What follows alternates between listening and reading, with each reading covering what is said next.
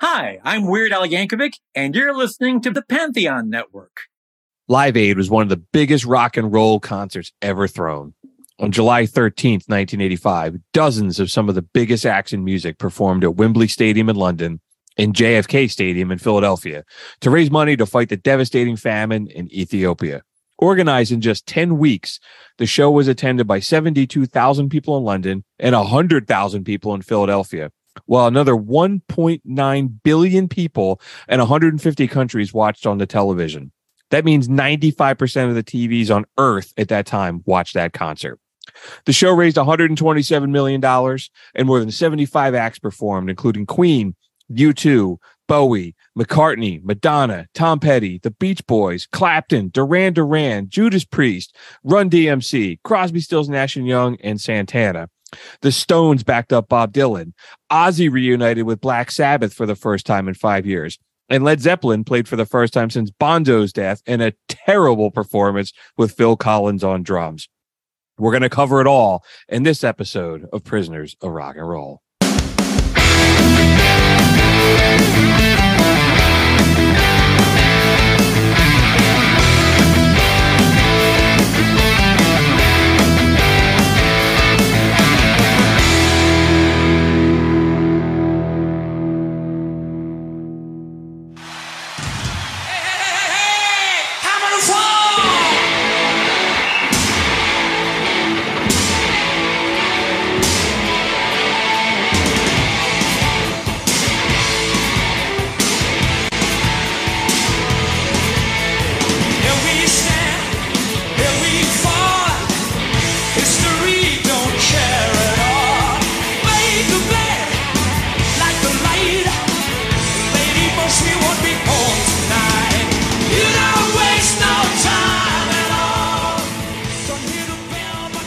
What's up, everyone? Welcome to Prisoners of Rock and Roll, episode number 56. My name is Bruce Kramer, and I'm so happy to be here talking about the almighty kick ass power of music with you tonight. And I'm extra happy because I get to do that with my good friend and my co host, Mr. Boombastic, Ryan McCusker. Are you rocking? Prisoners of Rock and Roll is part of the Pantheon Podcast Network, and we're sponsored by Boldfoot Socks as well as McCusker's Tavern in Philadelphia. Live Aid. Yeah, baby. It's a home game for us, man, right? Being in Philadelphia. Oh, I remember it. I remember it happening. You know, I remember all South Philadelphia was buzzing at Live Aid and, you know, um, who was going to be there. And it, it, being a young guy at that time, too, it's like I had vivid memories of it going on in South Philadelphia. Yeah, and McCusker's Tavern is walking distance to down there where the Yeah, JFK I mean- Stadium was. Yeah, JFK was huge, man. JFK was where now is the Wells Fargo Center. It was so big. I mean, you have to go to YouTube and see some of this footage from Live Aid to understand how fucking big it was. I remember we had it on TV and it being on t- MTV, we watched the shit out of it. But I, I vividly remember going to my uncle's house to go to the pool and they had it on also. So I got a big piece of it. I saw a big piece of it at a, a young age. I remember it vividly. It's like I said in the monologue too, man. Just the thought that 95% of all the TVs in the world, like 1.9 billion people watched it when it happened. It's just like, yeah, like uh we talked in something before about how many people watched the Beatles on Ed Sullivan, and that number was like through the roof. And this is even, Yeah, like, sure. you know, think of any, you know, whatever the last episode of MASH or the Super Bowl or anything. Like this Right. dwarfs all of that. Right. It's amazing what the power of rock and roll could do. It was at like I was talking to the warden for something the other day, and he was like, I don't really remember that much about Live Aid. I was just rattling off some of the names, like off the top of my head. And he was like, Oh shit, wow, that's really Yeah, I he's was a like, little younger. He's a little younger than us, so yeah, know. yeah. And it's also, I mean, this is who's who in rock and roll. Yeah, sure. this, right? I had Um, stagehands allegedly, I mean, talk about legendary things that happened down at the Live Aid site all my life. So I heard about like Bob Dylan hanging out in the green room all goddamn day with Keith Richards and Ronnie Wood getting blasted. Blasted, yeah. Oh, we'll get to them. They were Oh, yeah. hammered. uh, you, you should see it on on YouTube, it's like, oh my god, I've seen people like that down at McCusker's like easily. so I think where we're going to go through this is we're just going to um, maybe we'll talk a little bit about how the show came together because I got some stuff on that, like the Cool. business end of it, because they pulled this together so quick too. yeah, it was it was hard to convince everybody to play it. Yeah. And then I think we're just going to run through like we'll run through the list of artists in the UK and then we'll go through the list of the US. And it's just stuff we want to talk about. Um we didn't put together a playlist for this, but there is like the whole thing is on there's a Spotify playlist with the with all this stuff and almost all of it is on YouTube as well. And I've got some stuff on the TV broadcast, but let me let me back up a minute. So uh, I mean, there's so many performances to this Yeah, uh, the artists were all held to 20 minutes. I looked up how much a a ticket to go see this in Philadelphia was $35. wow.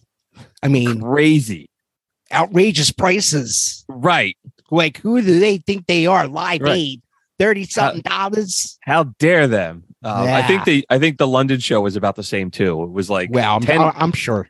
it was like 10 bucks or 10 pounds and then like a 25 pound like uh, went to charity but so all right i would back all the way up and talk about like why did they do this because i even thought i was thinking about this and I, I watched the entire thing this week like all 16 hours of the broadcast Wow. But- when i like when you and i were growing up the images of that in ethiopia are what i thought of about africa sure. I mean, just from uh, the footage that they would show from We Are the World, you know, you would see homeless people in Springsteen videos.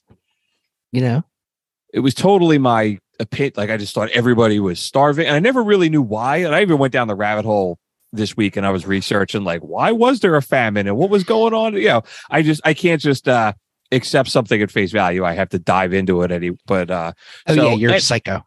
yeah, I just I have to know everything about everything when I'm trying to learn, which is why you know this show is just uh why That's we do why it you every, have a.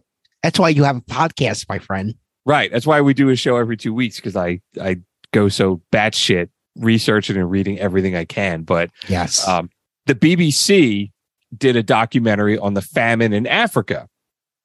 And in 84, Bob Geldof, who is the singer for the Boomtown mm-hmm. Rats, right. and Mid Midge Ure, who is in the band Ultravox, they decide like we're going to get together and do something to raise money. And they did Band Aid. So they did that. Do you know it's Christmas time? And then, which is really, they pulled that together really quick too. The documentary came out in October. The song came out. They recorded the song in late November and they released it four days later.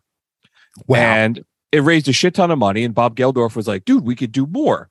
So then Bob Geldof decides he's going to do these uh these events and he's like we're going to set it up so there's two stages and two venues so one band could play and meanwhile on the other stage a band is setting up so it would be like bouncing back Right. and forth and it's just constant music and i thought it was really cool so bob geldof starts calling in favors for everybody he knows in music and he was selling it by telling artists that other people was doing it so he would go to elton john and be like hey man you got to do this bowie is doing it yeah. and then he would call Bo- and then he would call Bowie and be like, "You got to do it. Elton John is doing it," and he ah. just kind of like suckered them all into doing it.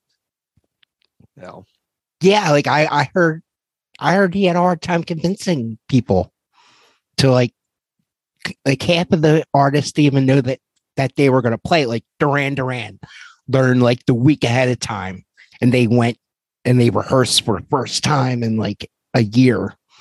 And they they fucking killed it at Yeah. live aid in philly. But it was like a lot of things like a last minute get together. I'm sure the same thing with sabbath. Like oh here's our opportunity. Let's go. A lot of these artists too. I started looking at like who wasn't there, and there is Right. some like Michael Jackson's not there, and there's there's there are some big names, and I didn't want to get into it too much. I was kind of like, let me focus on what's going on. But the one artist who wasn't there, and I messaged you about it this week, was Springsteen. right and Springsteen had just gotten married to his first wife, and he had just come off the road for the Born in the USA tour. And Geldof even moved the show a week. He moved it back a week. It was actually supposed to happen a week earlier, and he pushed it back, thinking if I give Springsteen an extra week off, maybe he'll do it. And Bob Geldof said he was backstage at a Springsteen show in the Born USA tour, and he went up to him. He's like, "Hey, Bruce, what's going on?" And Bruce looked at him and said, "Hey, Bob, I'm not doing it. Don't ask." And he just said basically, he's like, dude, I have to go on a honeymoon. My wife's going to kill me. But they said Springsteen paid for the stage at Wembley and he let them use a lot of that equipment and shit that like the his stuff is uh all his from he had just played Oh, I didn't know that. so he just like he did write a check and covered a lot of the expenses of it so i thought it was kind of cool first i I was like never heard that. yeah it's pretty. I never even thought about it until you talked about it. That That he wasn't there. there. I'm like, oh yeah, Springsteen wasn't there. yeah and he would michael have been perfect.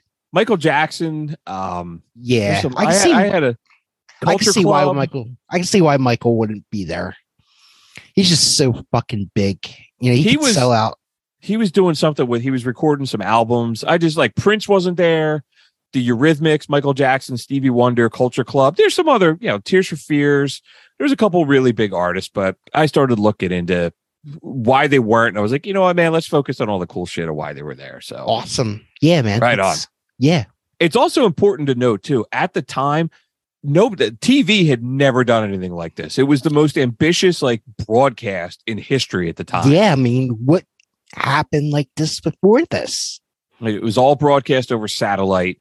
Even like we'll get to the Mick Jagger, David Bowie, the duet that they did, but they wanted to do that with Bowie in London and Jagger in Philly, but the technology didn't exist. They they wouldn't be able to. It would be a delay, and it, it wouldn't have worked. So they recorded it in the studio. Oh wow, that would have been They tried- cool. They tried. They wanted to do it synced up, and they're just like there was, you know, whatever. Okay. They it wouldn't it wouldn't work. So, all right. So I, in front of me, I have the set list of every yard, every song that everybody wrote, but I'm not, you know. So uh first Oh, somebody yeah. they they uh the Coldstream Guards come out and they do like very British, the Royal Salute. They play God Save the Queen. Status Quo, they wrote that song "Rocking All Over the World" that Fogerty uh, became famous for.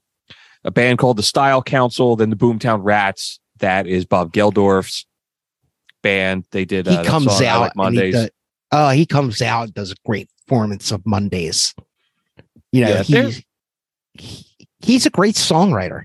Yeah. He's more um I think he's more thought of now because of all this charity work that he did. Oh, But, sure. You know, He's Sir Bob Geldof. yes. He's been knighted. He was. He was knighted because of this. Adam Ant comes out. He did a song called Viva la Rock. It was pretty cool. The band Ultravox, they come out next. Ultravox, I said the one dude was a uh, Midge Ure. He was involved in planning all of this. And then Spandau Ballet comes out and they sang that song True. I was just I was really digging that, man. It's just like a great 80s classic. I don't remember any of these bands, Oh, hang on. Uh I don't don't think True or I don't on. remember their names. I'd probably recognize their songs. Uh, here you go. You know the song. You. You know this. I want you to sing Oh, really? me, right? That's them. What's the band called? Spandau Ballet. That's who plays this song. Yeah. Oh wow! Hey, we don't need to play the whole thing. This is a cool But pop. wow, song. they played Live Aid. That's a yeah, that's a Yeah, there's huge '80s cultural song, man. sure. There's a couple '80s like Simple Minds is in here. They pop up a little later. They play that. Yeah, they got one of the best songs of the '80s. Elvis Costello comes out, and oh, you know what, dude? Let me let me back up too. Some of this stuff isn't on the television broadcast because the way the broadcast was set up, certain acts, like if you were in the United States, you know, the they went to commercial. So you just didn't see certain things. And then by the time it you know came back, yeah, like, oh man, you missed a couple songs. So like Elvis Costello played like Pump It Up, but it's not on the YouTube, it's not on the oh, video Oh wow, feed. that sucks. It's not on Spotify. He did do All You Need Is Love by the Beatles. And I just wanted to play the intro because I think the intro is just so cool here. cool. Yeah.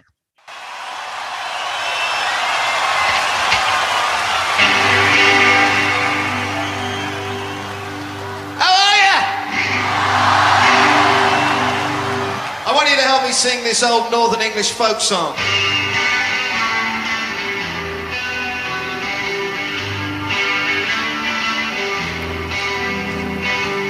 There's nothing you can do that can't be done. There's nothing you can sing that can't be sung. I just, I love it. The, the crowd goes crazy. The whole crowd is singing the chorus.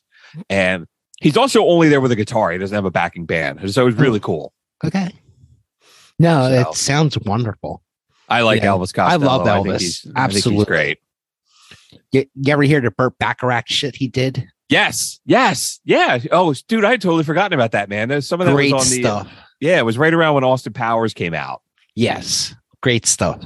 Oh, good call, dude. I had totally forgotten about that. Yeah, man. Nik Kershaw, he's the singer for Orchestral Mover Maneuvers in the Dark, OMD. They were kind of 80s band. Sade comes out. Sade. Sade. Sade. Sade. She is great, man. She has Yeah. such a great voice. I just heard her on the radio this week and I thought about the same thing. I'm like, she has something about her. It's just Yeah. so different than everybody else in that time period. I mentioned it when I said I was talking to the warden. I said that she played, and he was like, "Oh, she kind of sucks." I was like, "Dude, you're out of your mind, man." Dude, she Yeah. had a voice. He said nobody sounded like that, dude. She had such a great voice. Very Um, smooth. Yeah, I, I got some stuff from her. Uh, She's a smooth operator, dude. yeah, she didn't play that, but here's "Your Love Is King" from Sade. Okay. Just that voice, dude.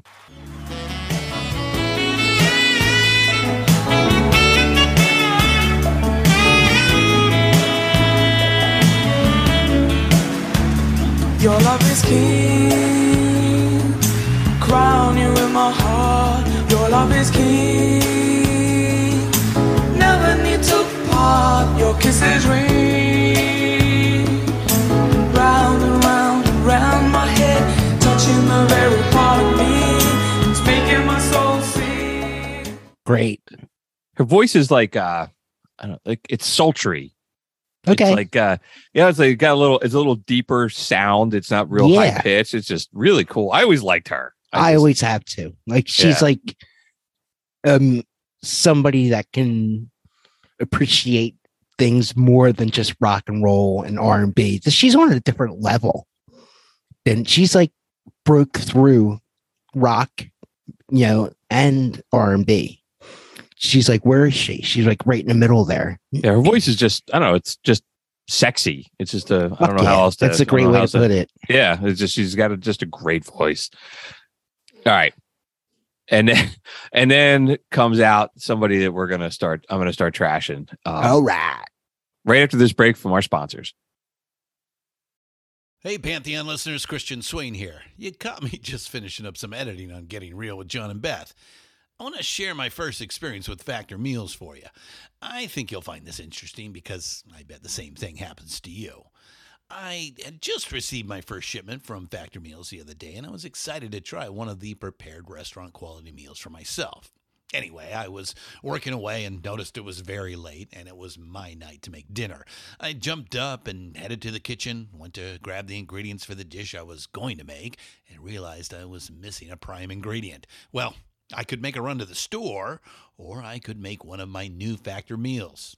Actually, the choice was easy. I grabbed a cavatappi, an Italian style pork ragu with garlic broccoli, heated the oven per instructions, and minutes later was enjoying a very delicious, nutritious, and dietitian approved meal. It really was everything Factor Meals said it would be. No prep, no mess meals. Factor Meals are 100% ready to heat and eat. Take it from me and head to factormeals.com slash pantheon50 and use the code pantheon50 to get 50% off. That's factormeals.com slash pantheon50 and use the code pantheon50 to get 50% off. Hey, Pantheon listeners, Christian Swain again with something every podcast listener and music junkie needs to hear. As I'm sure you can guess, I listen to a lot of podcasts.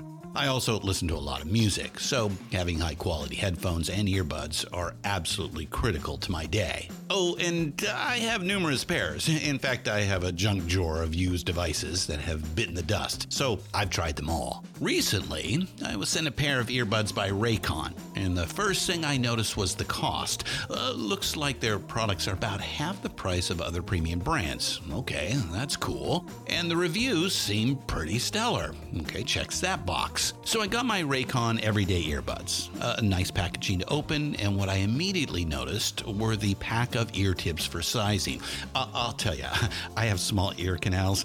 Uh, I know a flaw. So to see choices for the best fit, uh, especially while exercising, oh yeah. And yes, they were immediately comfortable. Sound quality was great too. Plus, I have three EQ options that I love because I like more bass in my music and less in the podcasts. Eight hours of playtime for the battery is great as well. Surround sound, noise canceling, and awareness mode all included. I think I'm in business, and I just realized I've had them in all day. Like I said, super comfortable. Go to buyraycon.com slash Pantheon today to get 20% off your Raycon order plus free shipping. That's right, you'll get 20% off and free shipping at buyraycon.com slash Pantheon.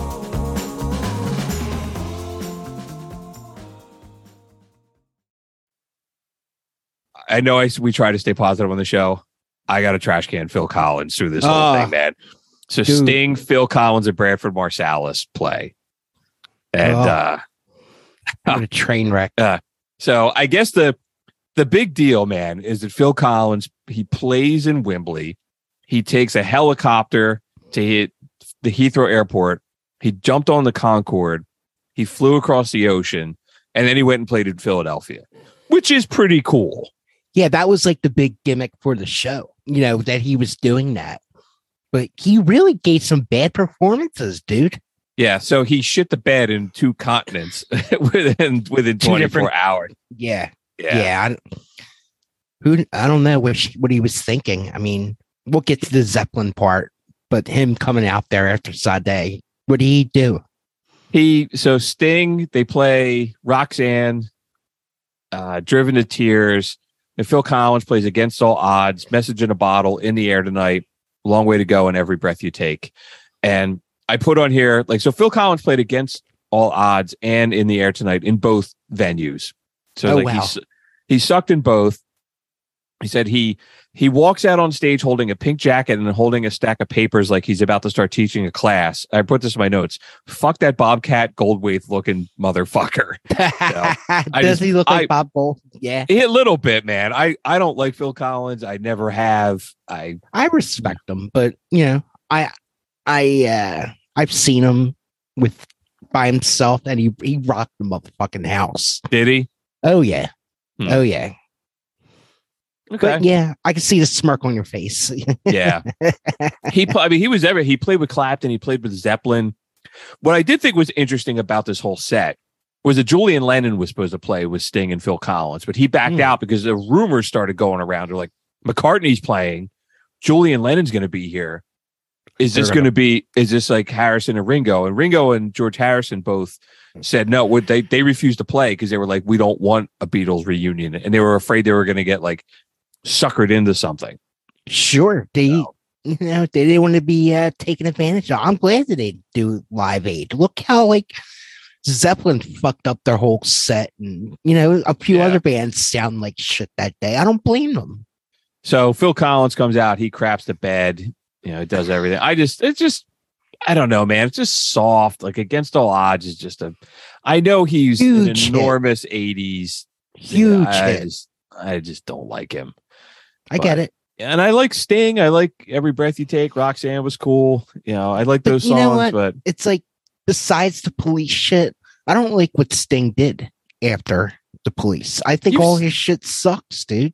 you've said that before. I, I like some of his stuff, but you know, I, I get it.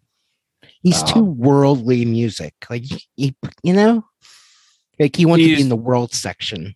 He's of the record very, yeah, he's very like uh Paul Simon went through that like after the Graceland album he was recording all Yeah. his African artists but yeah Howard Jones plays oh you know what really Bryan Ferry he's the singer from Roxy Music Okay.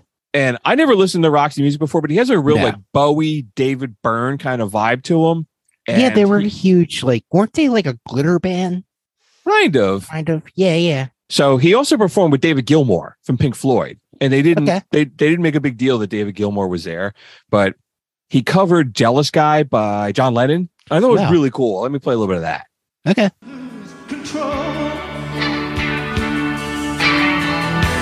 I began to lose control.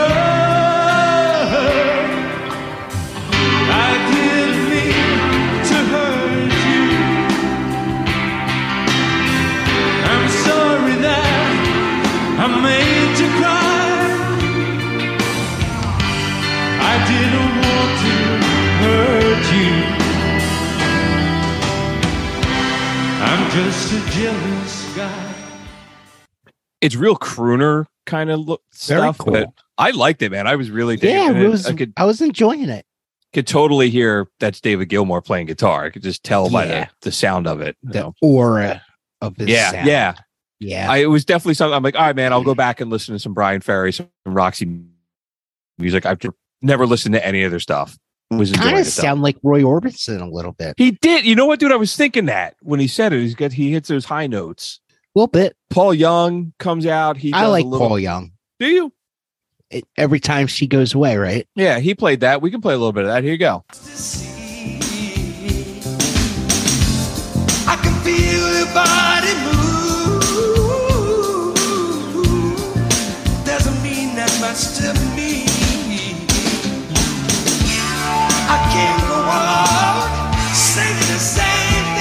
Yeah.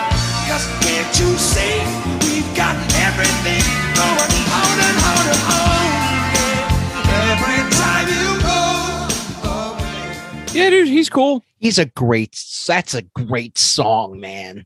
Another classic '80s Yeah. pop song. I love that song, bro. Okay. Yeah, man. Um, I put on here that he, I guess it, during the video, he he pulls the, he's holding the mic stand and he's running around the stage and he's like Yeah. dancing with it. He's all over the Yeah. place. So He's a great showman. I remember watching that Live Aid and seeing him like, you know, twirl that uh the mic stand. He was rock star, man. I think part of this too, man, is like if you want to experience this, you can go and listen to it on Spotify, but the- Yeah. it is a different experience watching it and seeing it. Yeah, to watch all that stuff. It's a commitment of a day to watch all the Live Aid shit, but there's Yeah. some highlights that you could totally check out. He, The yeah, the all in all, the entire broadcast. So there's some overlap between the two shows when they're both going on at the same time. It's 16 hours put together. So I it took me like four days to watch it. I just had it up. You know, I'm doing, I got, I'm working. I got my laptop next to my computer and I'm just, I had it playing. Yeah, it took me, it took me a while to watch it, but it is, you said there are highlights, man. That there's, you know, and you can look up like an individual artist and watch it in a little, little section or even the YouTube videos for like the official Live Aid channel is broken up by like you know it'll list uh uh, the videos are like an hour long and then they list every song so you can like oh i want to hear every time you go away you click on a link and it goes right to it so you that's can great. pick and choose what you want to hear so That's awesome. Yeah all right now right after paul young the british show goes through this stretch of just like man i wish i was there there's like one two three four five six seven artists in a row are just like bam and Yeah. yeah, just awesome, dude. And the first one is U2. Ugh. Ah. And so every band that plays in this, we forgot to mention that they're told you have 20 minutes. And if you want to spend 20 minutes doing 10 songs or whatever you want to do, you know, you manage your time how you want. But U2 was supposed to play more than two songs, but they wound up only playing two songs because the version of Bad is like 12 minutes long. Oh yeah, he goes out in the crowd. He starts dancing. Well, we talked about this before, didn't we? We did. So we did an episode on U2 up to the Joshua tree. And uh, we we talked about this a lot that this performance really made them rock and roll stars. Oh God, they went on as a band. They came off as U2. You know, Yeah. They only People- played they were like not a household name, but they became a household name after that performance. I, I mean, like every every girl wanted to be the one dancing with Bono. yeah, you Yeah. they walked on the stage as a rock band and they walked off the stage as rock stars. Yeah, They played Sunday Bloody Sunday and then they played Bad. And you're right, man. So at some point he goes into the crowd and there's a girl that's like uh she's getting pushed up against the barricade and he pulls her over and uh it's like he's pointing security guards to pull her over. And at some point they're not working fast enough. So he kind of he jumps off the stage like down to the floor and Yeah. helps her and then brings her up on stage. It's just a really cool moment. and if you look at her, she's shivering like she shook up, bro. Yeah. You know, and Bono has his arms around her. You know, like relax, I got you. Yeah. And that song bad, I just uh I just associate I love with it. A, with a time of my how- life and Yeah. I mean, remember how big it got that live version of uh, Live and Awake in America, Mhm. that EP. That version of Live Bad is, you know, it was big in Philly. I'll tell you that. You know what I like to At the end of it, he does his little melody, or he do, at the end of it, he does his little medley of like some Stones, and he does some Lou Reed. And I was like, I thought maybe So that's that's what, yeah, that's what we should play. Let me. Play it. Oh, yeah, yeah. Yeah. Play it.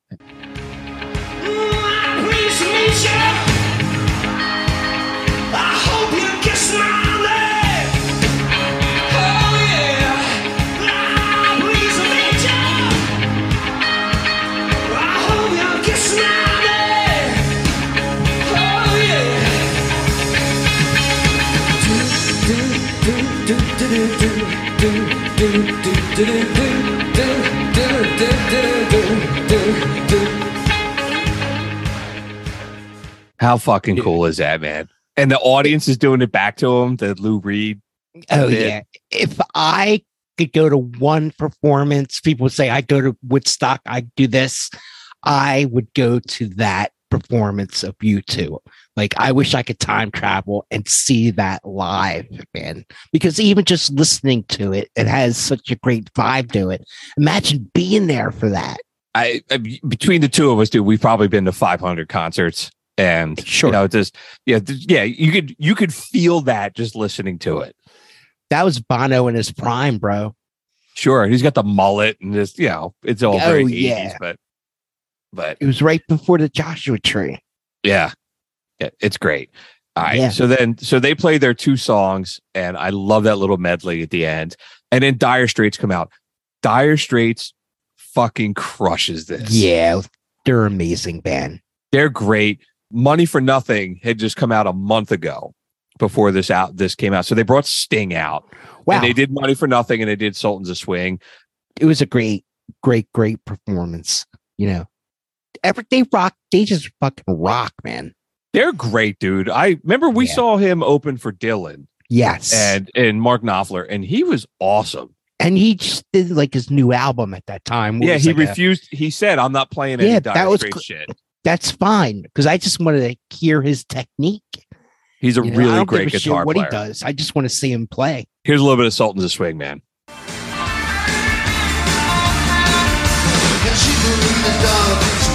Swimming in a pond of dreams?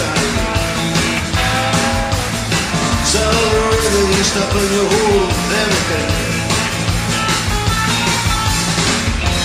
Baby's blowing Dixie double full. Yeah, you feel alright when you hear the music. man.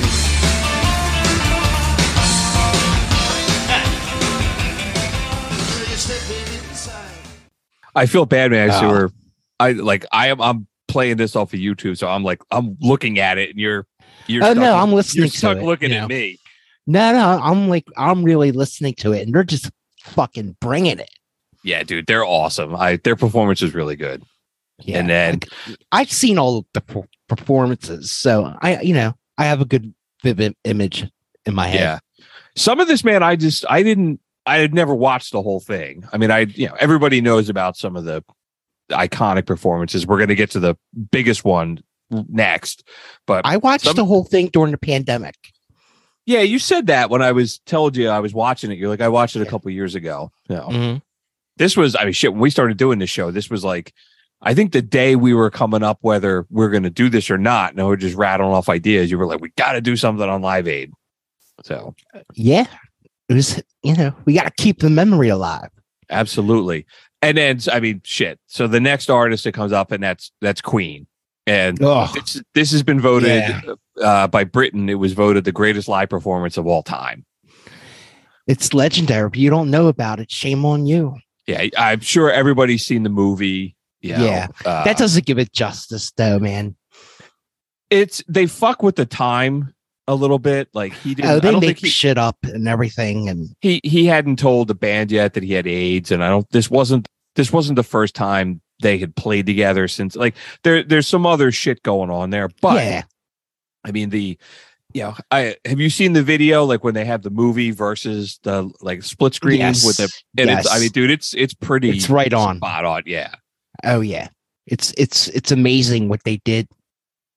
And that kid was good. He kid was. awesome. He was. And I mean the the part where he's doing the call and response with the audience, you know, he's got those 75,000 people in Wembley Stadium like in the palm of his hand. Oh, Freddie was and he's doing like that, "Dale," and they're all Oh, yelling God. back at him. Dude, it's so cool. they were just like they came and they delivered. Like, you know, like they I think they rehearsed, like one of the few bands actually rehearsed like what they were going to do. And they came out and they did like what six, seven songs in like a parody of like The 20 minutes. yeah, like they fucked that shit up. That's a great point, dude. Because like U2 comes out and they they just kind of go off script and they play this really long version of Bad, which is great. But Queen is also like um, it's like a Super Bowl halftime performance. Like Yeah. you have 20 minutes and fuck you, you have to stay within the 20 minutes. And you're right, they played one, two, three. They played Bohemian Rhapsody, Radio Gaga, Hammer to Fall, Crazy Little Thing Called Love, We Will Rock You, We Are the Champions. yeah, just- man. They were just peeling them off. Right, just little snip. You know, Bohemian Rhapsody is a 12 minute, 13 minute Yeah. song. They just Yeah. little snippets, just boom, boom, boom, boom, boom. They just blew you up and they got off the stage. And they fucking rocked that shit and made history. So we played a little bit of Hammer to Fall coming right out of uh, our intro. I'll play a little bit of a crazy little thing called Love. Uh, you know what? Actually, we should play the uh, the call and response he does. The AO. Yeah, where is that? I think it's kind of important to hear that craziness. Oh, he was fucking rocking it. here you go.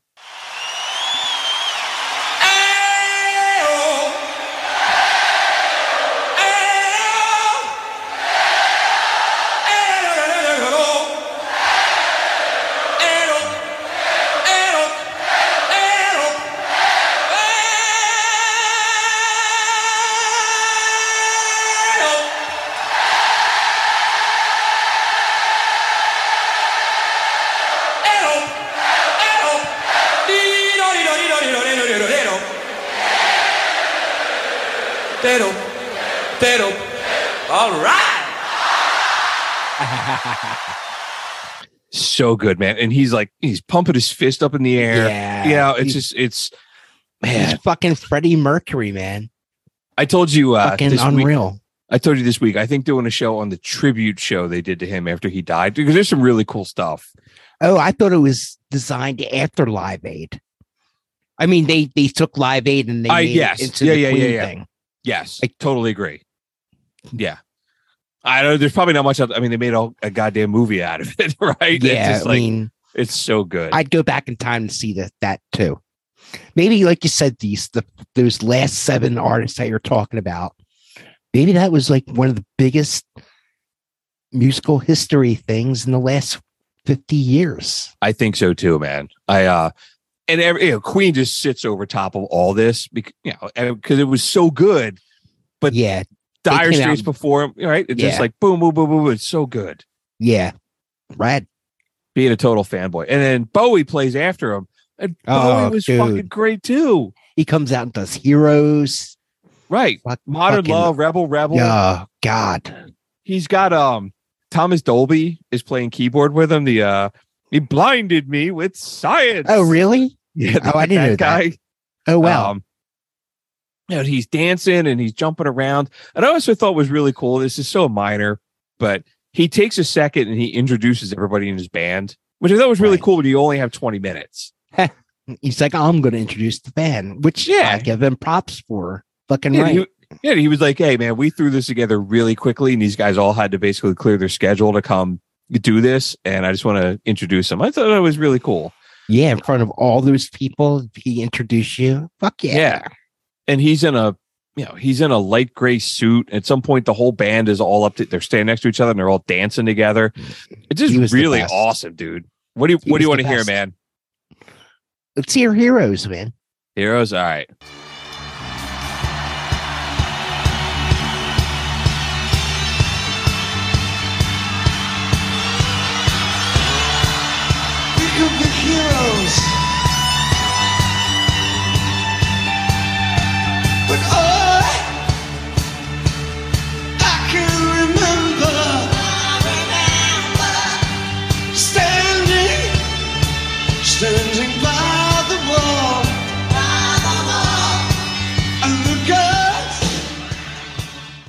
Oh, I love it. Yeah. Dude, I- Philly actually had Bowie month. They had this thing, all this art project stuff going on in Philadelphia was all like Bowie themed. All Really? last month. Yeah, it was pretty cool. Huh. All these I- different things were going on that like art projects and concerts. It was pretty cool. I was Really? reading I- about it. Yeah. I've always liked Bowie, but doing that episode on him, I have a whole nother appreciation for him. He's great, dude. Yeah. I mean, His he- uh, the anniversary really of his past the anniversary of his passing just just happened last week too. Yeah, it's a shame. He he could have lived a little bit longer, made some more music. At the end, though, he's making some bummer shit. Sin. He must have been really feeling bad. We deconstructed that whole that Black Star song pretty uh we And really took that one apart. Oh, Yeah. and it's deep. You know, he's a deep Yeah, ma- guy. Major Tom is dead in it, and uh, we Yeah. talked a little bit about the song Lazarus that he brought back the uh, Great White Duke and some other shit. So that was a great episode. That was fun to do, and I felt like we uncovered some cool shit. But so then Bowie also, there's two other things where Bowie kind of pops into this. The other one is so he does the. Uh, I said he wanted to do Dancing in the Street with Jagger, and they wanted to do it with both of them live, but it just didn't work. So they recorded it ahead of time and they did the uh they showed the video of them doing dancing in the street which is also just a fucking great song man That's a great song. A bizarre video. it is it's a little weird especially with, with all the rumors that they got caught in bed together and shit and you kind of watch them the body language Cocaine's a you're hell of like, a "Ooh." drug. Cocaine's right hell of a right drug. Let's play a little bit of it man here Yeah, fuck it. man. Eh, yeah.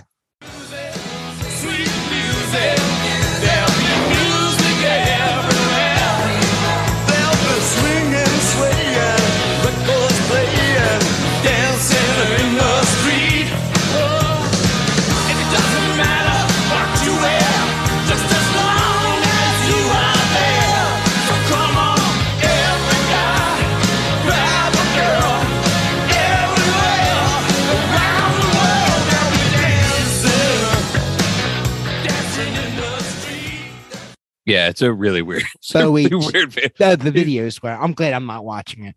Bowie's like, in like a Bowie- raincoat Bowie brings it though, man. He fucking shows Mick Jagger what a real singer does. yeah I'm not saying that Mick's not a great singer, but Bowie's a terrific singer. So when Bowie leaves, he goes, "Hey man, I want to show you a video," and he plays a video of uh, the Cars. I think it's Drive by the Cars, and just a video of kids in Africa like starve. You know, like uh, shit. You, you everybody, if you were alive, yeah, you've seen time, the you commercials. Oh, yeah. yeah, the kids. You know, the flies 'em and- starving and yes. yeah, and then he was like, you know, send in your money, and uh, it was really heavy. It was interesting that he he took that moment and was like everybody at Wembley watched it, so it wasn't just part of the TV broadcast. Th- but that's why they were there. You know, Every, you know, maybe it was like a, hey, we're here for this. Yeah, It's in the middle of all of us having good time and rocking and rolling. You know, why are we here? It's like this is Yeah. why we're here. and then the Who comes on. I don't remember too much about the Who playing. Who, They had they had a lot of technical played- problems, like the mic yeah, the mic crapped out. Um, right. They did My Generation, Pinball Wizard, Love Reign O'er Me, and they did Won't Get Fooled Again. And they, uh, I don't think it's weird to see like what some of this stuff made the the Spotify like the official playlist because some of this shit Yeah. like My Generation, Pinball Wizard, I don't think that was on the broadcast. That got cut off. I don't remember Who being there. Yeah, I got a little bit of here. Yeah. Some some Won't Get Fooled Again.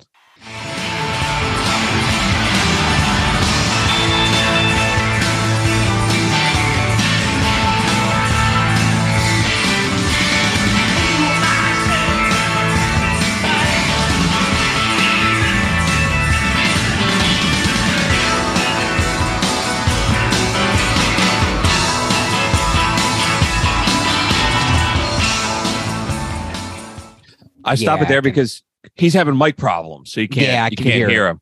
Yeah, so I mean, They I don't hear him. That's what I hear. yeah, there so they were having some mic problems, but they still were being very, you know, Townshend's doing the the windmill and all the other kind of shit. yeah, they're rocking out. Yeah. Uh, we're almost at the end of the UK set, and then Elton John comes on, and I I don't I'm not a big Elton John fan, Really? but this was really good. I love Elton, man. Do you? I Yeah. man, My my wife and I have a like a running joke that every time we're in the car, something from Elton John comes on, and we just we're like, but but he was really good, dude. He like a ton of energy. Yeah, dude. He, I just I really enjoyed it. what did he play? I'm still standing. Benny and the Jets, Rocket Man, Don't Go Breaking My Heart. Don't let the sun go down on me with George Michael, which I, I fucking hate that song so much. Really? And yeah, dude, especially the version with George Michael. And then uh Can I Get a Witness? oh, weird. Yeah, dude, it plays some Don't Go Breaking My Heart because he's got Kiki No, Dee that does it with that him too. song. She Really? comes out in, in Live Aid. She comes out. Yeah, yeah, yeah. Oh God. Okay. I'm play still something standing. cooler than that. Yeah, play All right, that fucking right. song. All right. Go.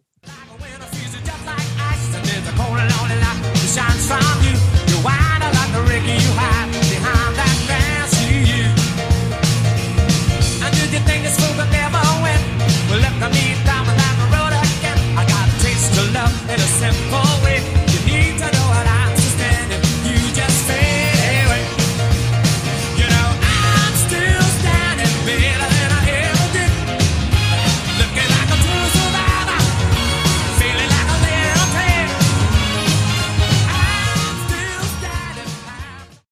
What's he wearing? I'm not watching it with you.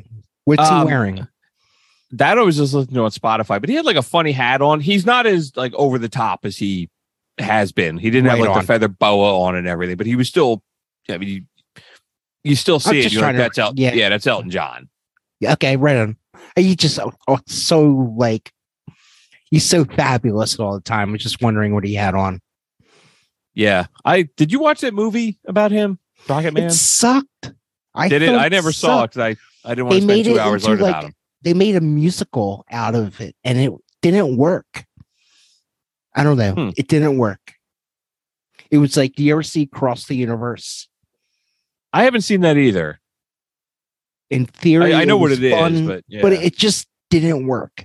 really, Yeah, I never thought it did anyway. did you ever see the uh, Elton John Billy Joel together? I was at the first tour in 1994 at Really? Veterans Stadium. The Lion King just came out, or Ah, right so around there, and I have such good memories of on the cameras, like Simba and shit playing on the camera. Oh God, that was huge! That first tour of Veterans Stadium, and of course they did it later on. But at the time, that first time, that was like legendary you know, they'd come out and play each other's songs and, you know, co- like uh come out and get guest appearance on each other's set. You know, it was fucking awesome. I missed them. I mean, shit, they did that like three or four times, and I I've never seen Billy Joel. Billy Joel does a residency in Madison Square Garden for last Yeah. like, three years, and I've just never I've never Have gone. you ever seen Billy Joel? I haven't, and my my wife hates him. And I fucking uh, hate him too now. do you really? He The is yeah, he's a fucking awful person. The warden loves him, dude. The warden, he's like like I am the Springsteen, and you are the Fish. Is the warden is to Elton John? Uh, Billy oh, Joel. John, oh yeah. Uh, No, Billy Joel. I, I understand why. I just I know about his business shit, and it's just like he sucks. Billy This- Joel. I've He's Yeah. cutthroat, baby. He's a he? cutthroat businessman. Oh yeah. Bill, maybe we should do another one of those. Um, we could do a whole series on that. You know, we did this Rush suck? We could just we should just do a series once in a while, like this so and so. We could do does Billy Joel suck? Does No, Kate Billy Bush Joel suck. does not suck. Kate Bush. Nah, oh, dude, somebody was in the bar telling me how great Kate Bush was. I didn't have it in me to like fucking go off on him. I think I've got something about her later Uh, in this she's episode. I do. A- I've got something about Kate Bush later. oh, right. I can't wait.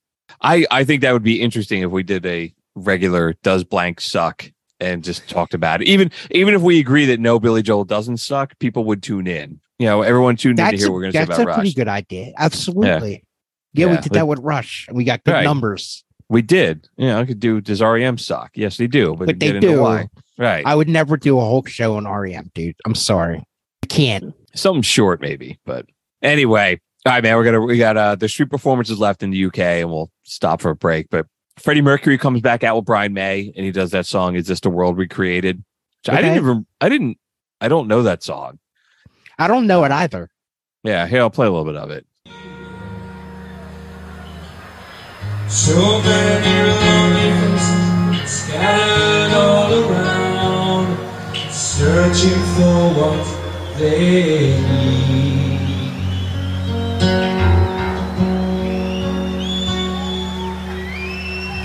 Is this the one we created? What did we do it for? Is this the one we invaded? Against the law. So Yeah, dude, it's kind of a bummer. I was gonna that's a- say it's you know pretty bummed, but Freddie sounds great on it. yeah, that's a song you could tell that's everyone's going to take a take a. I always call those piss in a beer songs. You Oh. get up, go get a beer, take a leak. Dude. Um, I Yeah. know it well. There's too many songs that these bands play now, and they play some bogus fucking songs. Uh, I mean, it's yeah. You've been on this ride of Dire Straits and Queen and Bowie and the Who and Elton John. Just you bam, need a break. bam, need a yeah, yeah, Right. yeah. Oh, he's doing you a The favor. Who, right? So, and it's you know, it's a song about like it said. uh Do you realize how many mouths there are to feed? So it's appropriate for the time of what they're trying to raise money for. But Fucking bummer. yeah, it is a it is a bummer. And then McCartney comes out, and McCartney does "Let It Be," Yes, and he does he does "Let It Be," and then uh at the end, like Geldof comes out, Bowie, Pete Townshend, the Townshend, and Alison Moyet come out, and they do the whole the the final chorus. And this was something with like when I said that George Harrison and Ringo didn't want to do it. right. Uh, George Harrison gave something. He was like, "Well, Paul McCartney wouldn't let me sing on this song 30 years ago, or whatever." Paul McCartney wouldn't. Paul McCartney wouldn't let me sing on this song 20 years ago. Why would I come out and sing it now? Or why would I think he wants me to sing it now? I'm not doing it. Right. Fuck that song. It's okay. I you know Yeah, I, I, I, I like I- like yeah. Hey Jude a little bit more, but Paul could be a bummer, man. it's just cool. The I mean the ending with all those guys singing it together, but and then yeah, whoever else is there, they all come out and they do. Do they know it's Christmas time? They which is cover the Band-Aid. awesome. You, you ever did you watch that footage? Of I that? did, yeah. Like Bowie's singing it and some And other. when when Bono's part comes up, everybody fucking sings his part. I think he has the most famous part in that song. does he? I don't know if I could. f- Let me see if I can find it.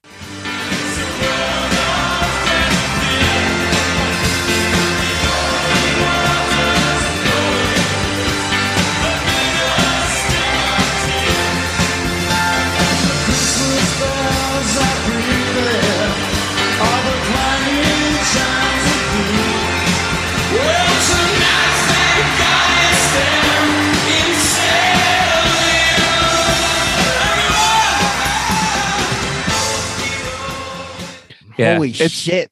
Paul I've always- I've- I've always had issue with that. Thank God is them instead of you. Lyric is just really weird, but I, I get it, man. They're trying to, you know, they raise money for charity, so I'm not gonna shit. I'm not gonna shit on them. it's all for the kids. Come on, Right. Bruce.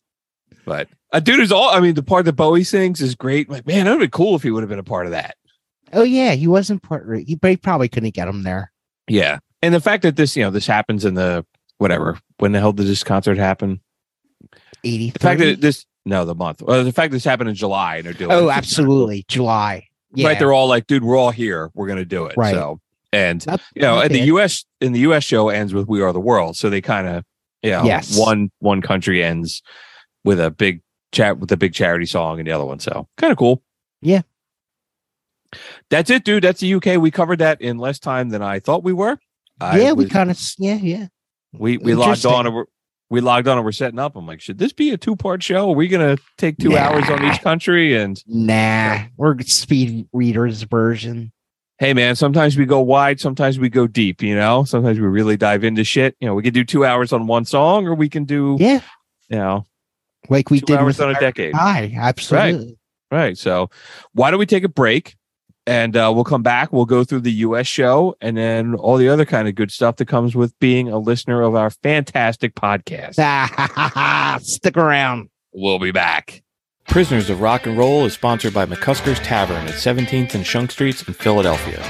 There's something for everyone on the beer list and the jukebox at McCusker's. It's minutes from the sports stadiums in Philly, making it a great place to stop by for a few drinks before or after a concert or a game. Come see for yourself why everyone from Philadelphia Magazine to Playboy has called it one of the best dive bars in the city.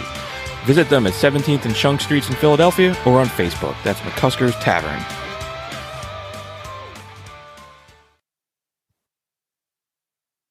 Socks are like tattoos, psychologists, and divorce attorneys. Good ones ain't cheap, and cheap ones ain't good. That's why we're so excited that Prisoners of Rock and Roll is sponsored by our friends over at Boldfoot Socks. I love Boldfoot Socks because they're comfortable and they look good. I've also said on the show a few times that I like musicians who are just good people. Well, I feel the same way about companies I do business with. Boldfoot socks are made in America. They're veteran owned and they give 5% of all their proceeds to veteran charities. I post a picture on our social media of the pair I'm wearing right now, but it's a little weird for me to be posting pictures of my feet. So instead, when you're done listening to us, you can go to boldfoot.com. Thanks, Boldfoot Socks. So we're back from the commercial break. Thanks so much for sticking with us. So now we're going to move over to the US show. And I guess it's important to notice that, you know, as we said, there is overlap. It's not like the Wembley show ended and the US show started. There was like, you know, there There's was time over- difference. Yeah. yeah, but there was there was time where both of them were going on at the same time. So the US show opens with your favorite Joan Baez. No, the with a- Hooters opened up. no, Joan Baez did Amazing Grace first. Oh. And it was you don't even you blocked it out. And then the Hooters. okay, so we- the Hooters. So the Hooter dude. So Bob Geldof was like, "Who the fuck are the Hooters?" Yeah. Bob Geldof did not want them playing, but they're a Philly band. Um, yeah, fucking right. They are. They're one of the best lot- Philly bands. there's a lot of Philly bands that are on this list actually, which I thought was pretty interesting. I thought they fucking rocked that fucking set. I watched it. And they were they brought it, dude. Yeah, man, the Hooters are a local band. Um, I I always like them a lot. Also, Me too. Fran Smith's daughter is a friend of mine. Uh, Oh, one of yeah? the guy, one of the guys in the yeah, I went to high school with her, so she's Oh, wow. constantly every time they come around, she's always tagging me on Facebook like, "You coming to this? You coming to this? You coming to this?" So, Dude, we should go. I would love to go see the Hooters. yeah, man. dude. Every time they come around, man, I'm, it's one of those like. And then I look at it. Actually, the last couple times they've come around, dude, it sells out like really fast. Yeah, they're Oh. they're big in Philly, man. Yeah. So here's a little bit of uh and she danced. Oh, and we danced, excuse me. Hmm. Heather's Heather, my friend Heather's gonna blow me up. Like, you think it's fucking song right. Here you go. Coming from a mile away. There was no use talking, there was nothing to say when the band began to play. we danced like a wave on the ocean. We were in love and we danced. For a moment by chance. Then we danced and danced.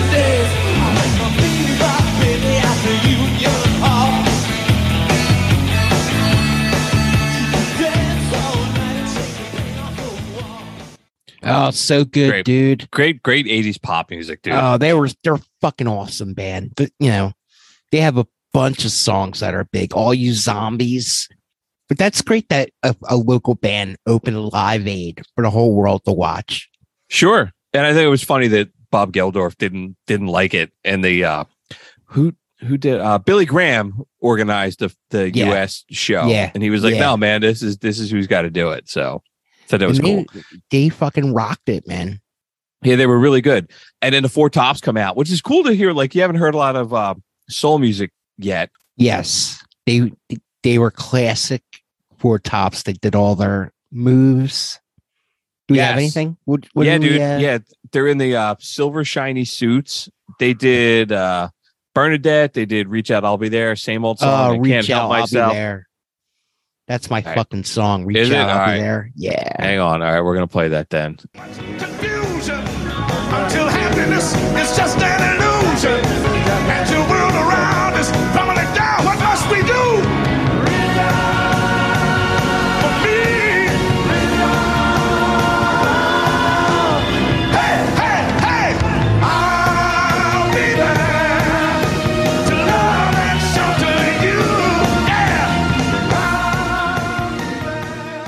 They're they great, sound man. awesome. They sound awesome, dude. and they're they're doing that whole you know the the shtick and the outfits and the matching Yeah. outfits is really cool. They sound great. You can go listen. Shit, we did that whole episode on the Funk Brothers and Motown and all the other kind of. That's cool my stuff. favorite Motown song of all- all time, man. You were talking. You said that I think when we came out of the break from the Motown episode, we were playing them, and you were talking about them a lot. James Jamerson just kills it on which who is the bass player for Motown? The Funk Brothers. Nobody knows the Funk Brothers. That groove is something, man. Yeah, absolutely. groove, absolutely. Mhm. and then they're followed by Billy Ocean. Billy Ocean, uh, I don't think he's he's not. I don't think it was recorded. So there was actually there was like different feeds. There was like the official TV feed, and then there was like the MTV one that you talked about, some other shit. But Billy Ocean isn't on like the uh, like the the one that's on YouTube, and he's not on the Spotify playlist. He was huge, dude, in the 80s. Oh yeah, man. get into my car. Yeah, Caribbean Queen, Lover Boy. I don't know we did talk about him or play it, but you know, he was he was a really, really big deal. He was he was everywhere in Yeah. the eighties. Great. I mean, he did the uh, soundtrack for Jewel in the Nile, where he had that song. Oh yeah, yeah, yeah, dude. With, uh, Michael Douglas and Kathleen Turner. in the video. Yeah, Yeah. yeah. Good call. Yeah, and then to Billy Ocean is Sabbath. wow.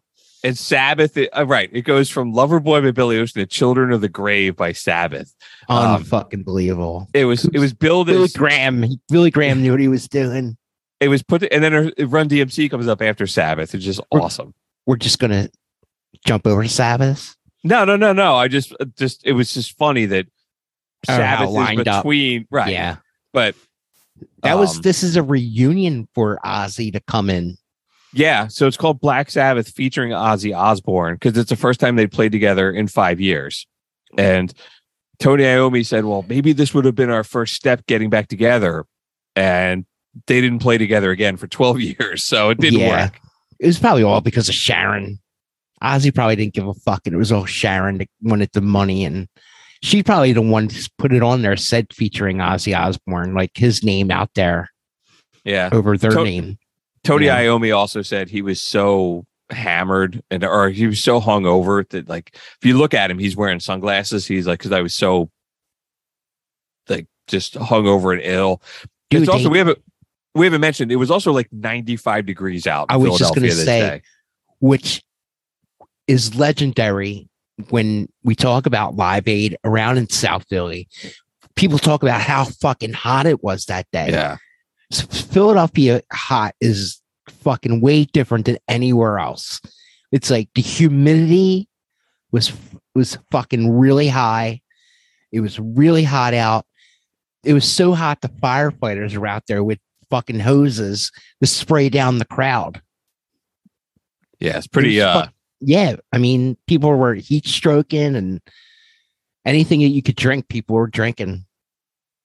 yeah, it's pretty. It sounds like it was pretty miserable. And some of the videos you can see the, the artists are wearing like rags on their head to stay cool and shit Yeah. like that. So But Sabbath went out there with leather on, like Tony Iommi has like a fucking fringe outfit on. Yeah.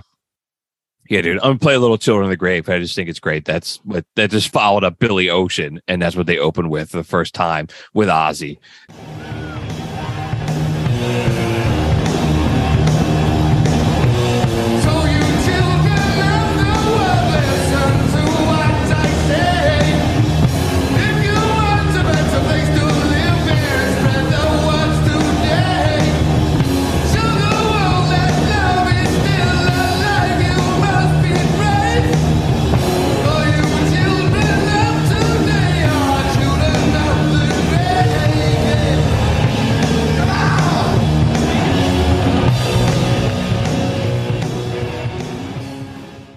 What does Ozzy have? What's he have on? He's got like a black and silver robe, and his hair's like kind of blonde. You know, like blit that yeah, bleach Blizzard of. Oz. Yeah, Yeah, He's What he's a a little he, he's a little heavy.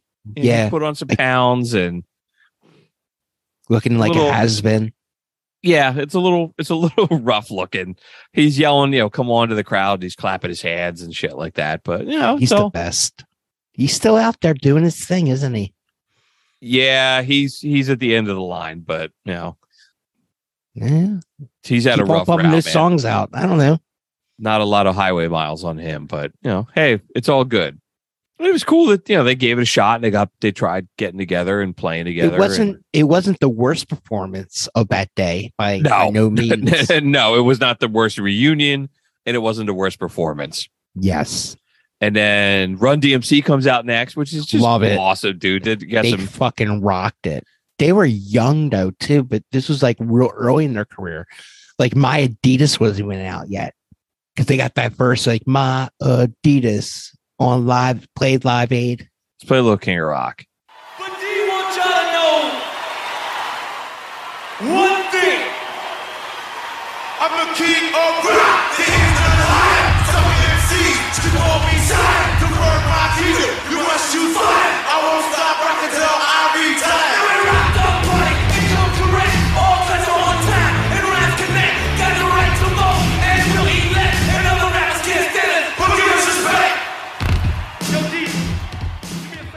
Balls Wow. that they had to get out there and do that, right? Sure. Hip hop is still really new, 1985. Yeah, I was just thinking that, dude. They were really ball. Like, what did people think of that when they came out and start doing that shit? Especially after Sabbath. Sure. You know, they were the only rap group to play that day. And you know what, too, man? Like the uh the video I was looking at the YouTube videos just playing and the fucking wall of people in that place. Like that stadium held a hundred thousand people. Like where the Eagles play holds Yeah. about 65, 67,000 people. Where the Phillies play holds about 43,000 people. So this place was enormous. Oh, dude, JFK was huge, bro. You could see pictures online of pictures of that day from like one side of the stadium to picture to the stage. Dude, it's it was so big that stadium. So big. I believe it was made for the World's Fair in 19 like the 20 yeah something Yeah. like yeah I was just having a conversation with my dad about it. Uh yeah, JFK was the shit. They yeah. I And it's I- old, I, like, I uh, barely remember. I remember Live Aid being there. I remember uh U2 being there. I remember the Jacksons being there.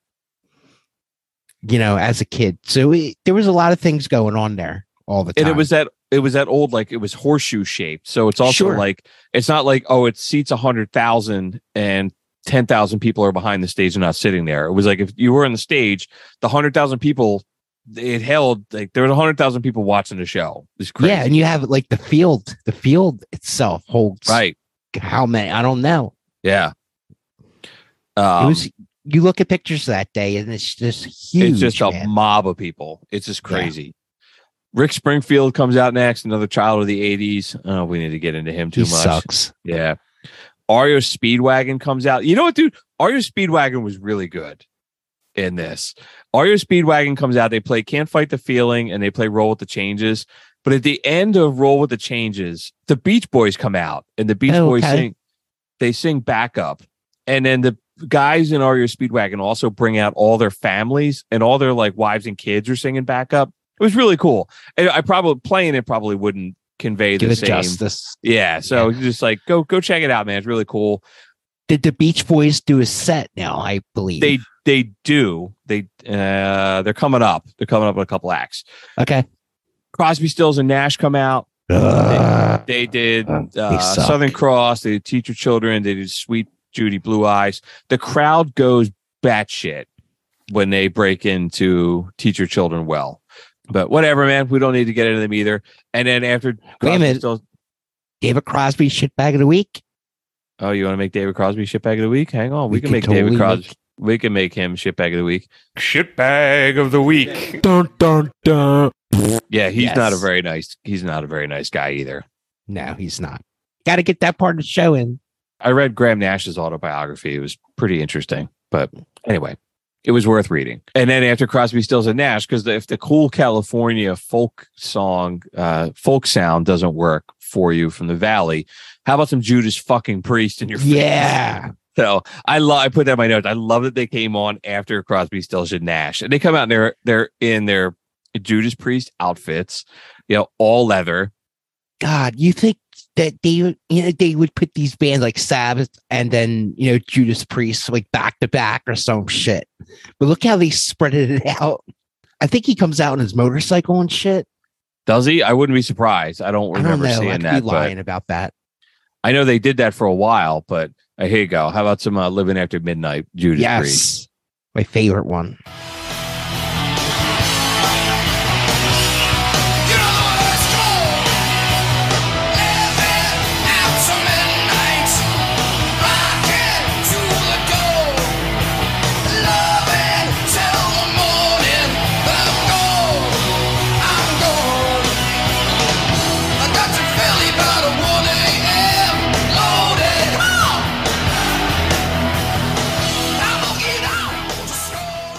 Dude, Yeah. awesome.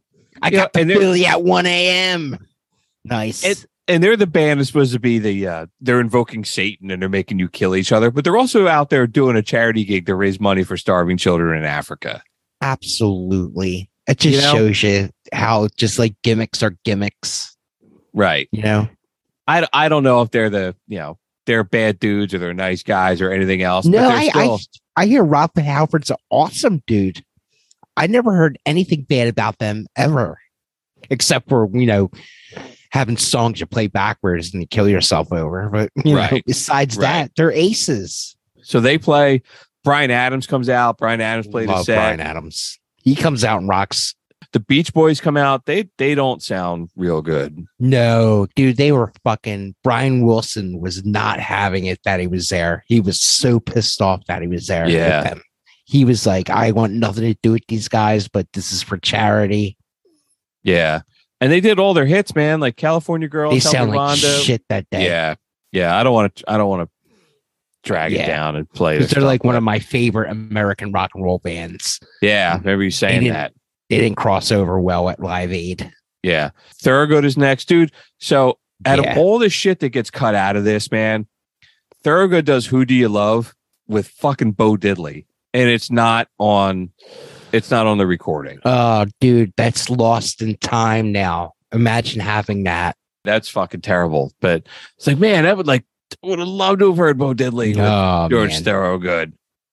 He also brought out uh, Albert Collins, uh, Okay. blues blues guitarist Yeah, Madison Albert Blues Collins. Next. That guy Yeah. absolutely fucking rips it. He's great. He gives these guys their moments, yeah. you know? Yeah. Thorogood's And I bet- awesome, but Oh, yeah. I bet there was like people in Europe being like, I can't believe Bo Diddley's up there playing, you know, Right. like people watching all over the world, yep. you know? Uh, Simple Minds comes on next. Simple Minds. They were man. great.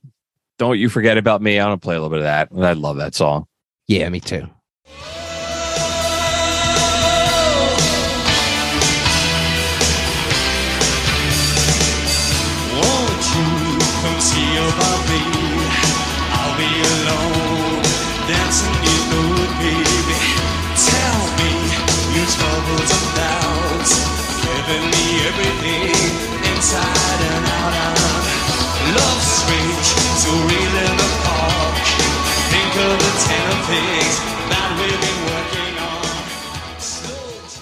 Cool. I- that's that's one of my favorite songs in the eighties. Of all time. I don't know. Yeah. It's a great pop. It's like a perfect pop song. It's Yes. great. Uh, the Pretenders, they were cool. Uh, she's I love Chrissie, man. She's she's so awesome, man. Like to be a pioneer of like women in rock and roll. Sure, She's it, you know. She's it. Uh, Santana played. Santana played with Pat Metheny, the jazz, the Oh jazz yeah. artist. That was pretty He's cool. from Philly. Pat Pat's from Is Philly. he? Pat Metheny's from Philly. Yes, he is. Okay. He's, he passed away a couple years ago, but yeah. yeah, he was cool. The next Ashford and Simpson come out, but I never got why they were there.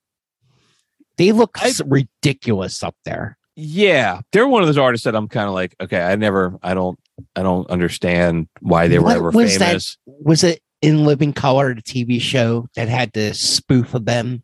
Yeah, I think so. Yeah, that's what I think of when i when I hear them. Yeah, it's kind of like, what are they fucking doing on Live Aid? But um, you know, maybe somebody's gonna blow us up on some, you know, I don't. Maybe I'm- maybe know. I'm- Hey, maybe I'm missing something, man. I'd don't know. educate me. But the cool moment is they do reach out and touch somebody's hand, and they bring out Teddy Pendergrass. And Yes. Teddy Pendergrass was a Philly soul singer. He was paralyzed in a car accident in 1982. And this was his first appearance since then. And he comes out in a wheelchair Yeah. and he sings, and the place goes batshit when he comes out. And it's really, really cool, man. I, I think I I want to play some of the song, but I want to play him getting introduced too. We have a very special treat for you today. Tell the guy move the cameras. Someone very special to us. And someone we love very much. Is going to make his first appearance in a long time on a live stage. So I want you to put your hands together and give a big round of applause to Mr. Teddy Pendergrass.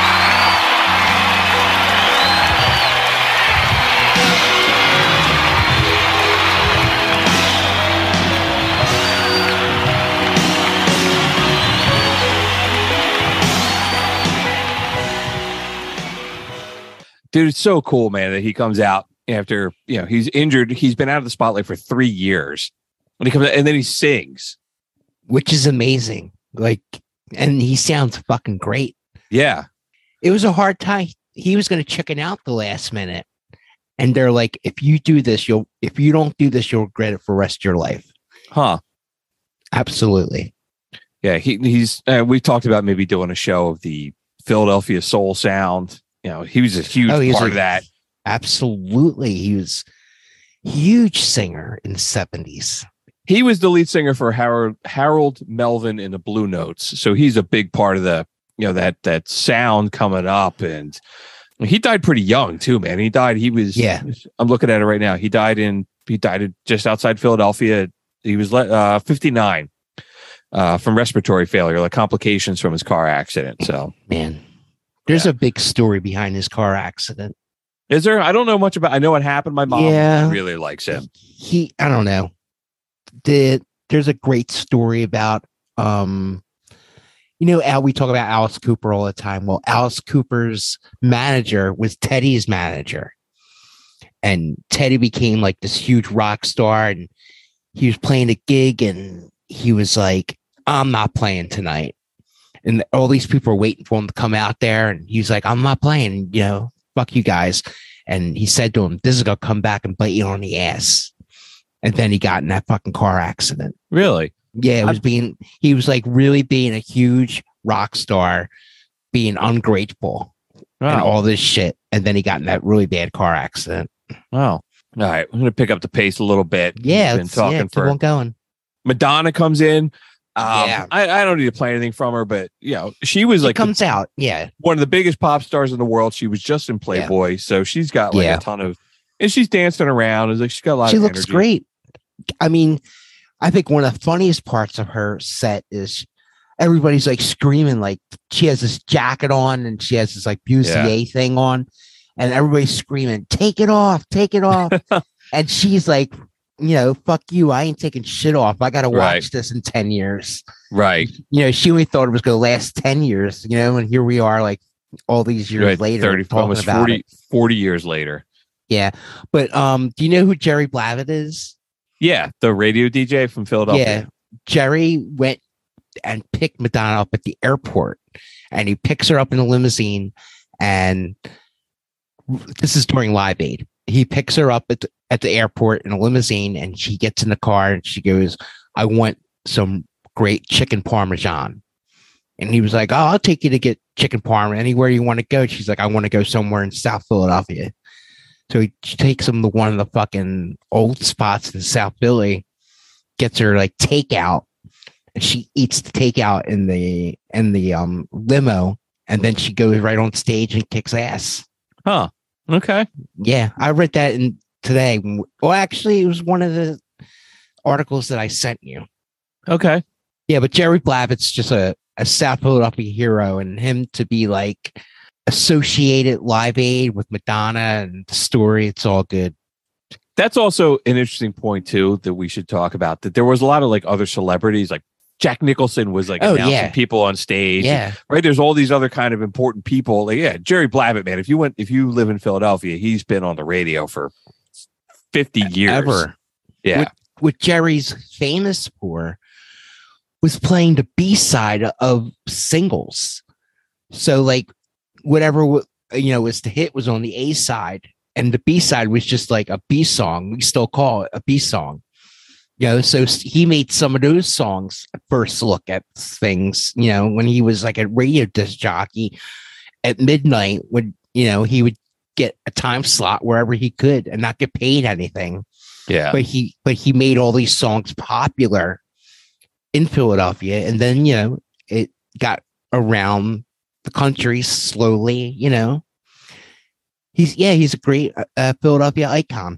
Yeah, very important part of the Philadelphia music scene. Madonna plays, and then Petty, Tom Petty plays after it and after her, and he does American Girl, The Waiting, Rebels, and Refugees. Just four, just pow, pow, pow, pow, just hits.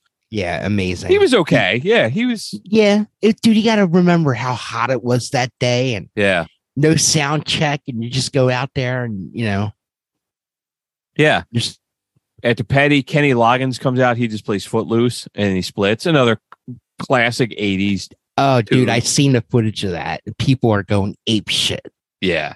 And then the cars come out, and the we haven't talked about the cars at all. I don't. Do, Eh, you, do you like them? eh. I'm kind of like, yeah, I'm the same way, man. I'm like, all there's right, not much to talk about. I mean, I guess there is if you want to a song about. I mean, a bummer story about their one of their singers died of AIDS. Yeah, some people. It just seems like people that are into them are really into the cars. I just, I don't know.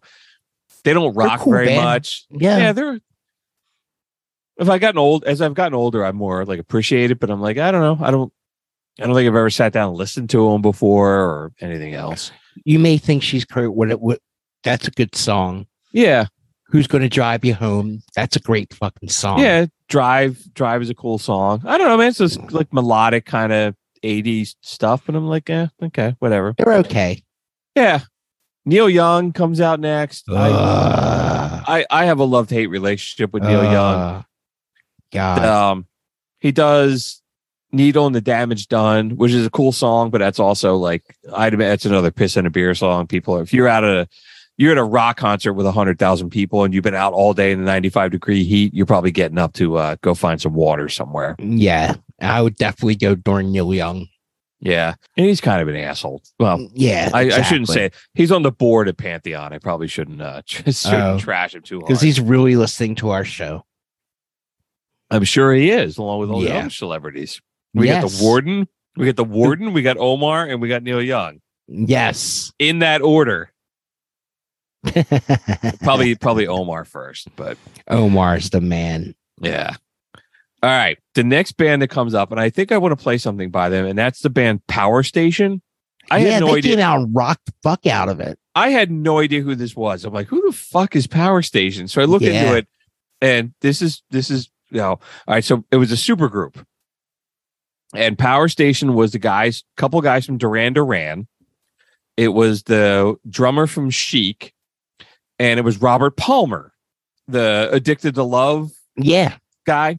And then Yeah. when Robert Palmer split before this album came out, he was like, dude, Power Station's a big deal. I'm going to go make a solo album.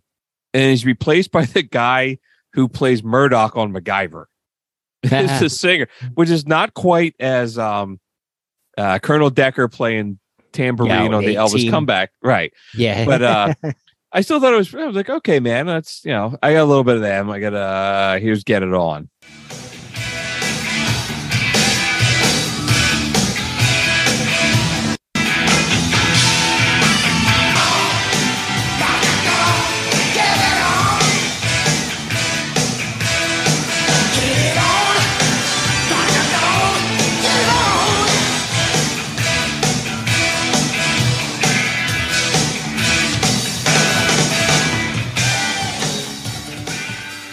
Not a lot of singing, but T-Rex. it's still yeah, yeah, it's yeah, yeah. the T Rex song. So, um, No, I think I would have liked. I would have liked it a little bit better with Robert Palmer singing. He had a great voice, man. He's fucking awesome. He's a fucking rock star, dude. Yeah, he was cool. Yeah, Uh, the Thompson twins come on. They do Hold And Me they- Now. fucking awesome, dude. They sounded great. Yeah, Did they- you know What else did they they play that night? they did Revolution by the Beatles Yes, that's what I was fucking getting with- to. with Madonna and Nile Rodgers from Chic and some other people doing it behind them. They play a little bit of that, but it is kind of cool. They rocked the hell out of it.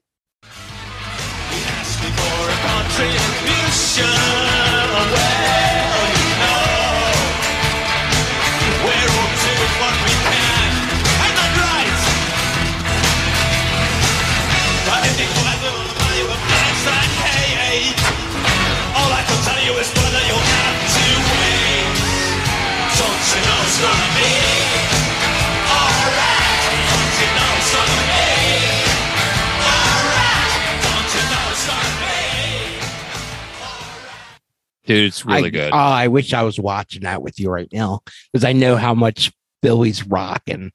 Like JFK's just rocking when that when they're doing that, man. yeah. The guy playing guitar is uh, Steve Stevens. He's um Billy Yeah. Idol's lead guitar player, and he's Yeah. playing with his teeth, and he's really it's awesome. Really, really cool. Yeah, definitely go check it out. Yeah. And everybody knows that, you know, Hold Me Now, that that Great it's song. a great it's a great pop song, but that cover for them to come out and do Revolution like that is Yeah. It's pretty cool, man. Yeah, Nile Rodgers from Chic. I know we we mentioned that they've been up for the Rock and Roll He's Hall of. Fame like eleven times, but he's awesome. So, They should just put him in the Rock and Roll Hall of Fame. he's in. He is in as like a songwriter. Oh, okay. As a collaborator or something. So He's amazing. Go Yeah. look up all the shit he's done. yeah, he's almost like single handedly responsible for like the disco movement too. It's crazy. Yeah. But uh, Clapton comes out next. By now, Phil Collins has landed in the United States. Phil Collins sits down and performs with Clapton. Uh, what they play. White Layla. Room, she, she's waiting, and there's like a 20 minute version or 10 minute version of Layla. And then Phil Fucking- Collins, He comes out. Phil Collins then performs his uh, own. He does Against All Odds again. He does In the Air Tonight again, the same two songs he played in the UK. They're equally as shitty. And then we get to the big the big thing is we're we're on the back end here wrapping up the Zeppelin reunion with Phil Oh. Collins on drums. Dude, He this is like the ball, man. this is not on uh Led Zeppelin has refused to allow this to ever be released on anything Yes. because it was so bad. You have to mention how big of a deal this was because it was the first performance since John Bonham died, right? That they've ever had. But Robert Plant called their performance a fucking atrocity. And if we learned if we learned anything from the Led Zeppelin episode, it's that they're great at blaming other people around them. And Jimmy Page has been ripping Phil Collins in the press for 30 years. He said Phil Collins didn't rehearse. He wasn't talented enough to play the beginning of rock and roll. And he spent the entire concert bashing away cluelessly and just grinning like a monkey. no, he looks like an asshole behind there. He does. He he looks clueless. When it's like if you're a drummer, you should be able to sit down and play the beginning of rock and roll like nothing. That's like the most recognizable beginning of any fucking song, man. That fucking come on. But in his defense, uh, so then Phil Collins came out and said Robert Plant was like completely out of shape. Jimmy Page was all jacked up. And he's like, I wanted to get up and just walk out if I could have. And then Phil Collins admitted that his quote unquote rehearsal was he listened to Stairway to Heaven on his Walkman uh, on the plane ride over. What an idiot. So, so it was it was a mess. Did they Phil even Co- do Stairway? they did do Stairway. They did Rock and Roll, Whole Lot of Love, and Stairway to Heaven. It's really Oh. bad, man. Uh, let me see if I can fucking.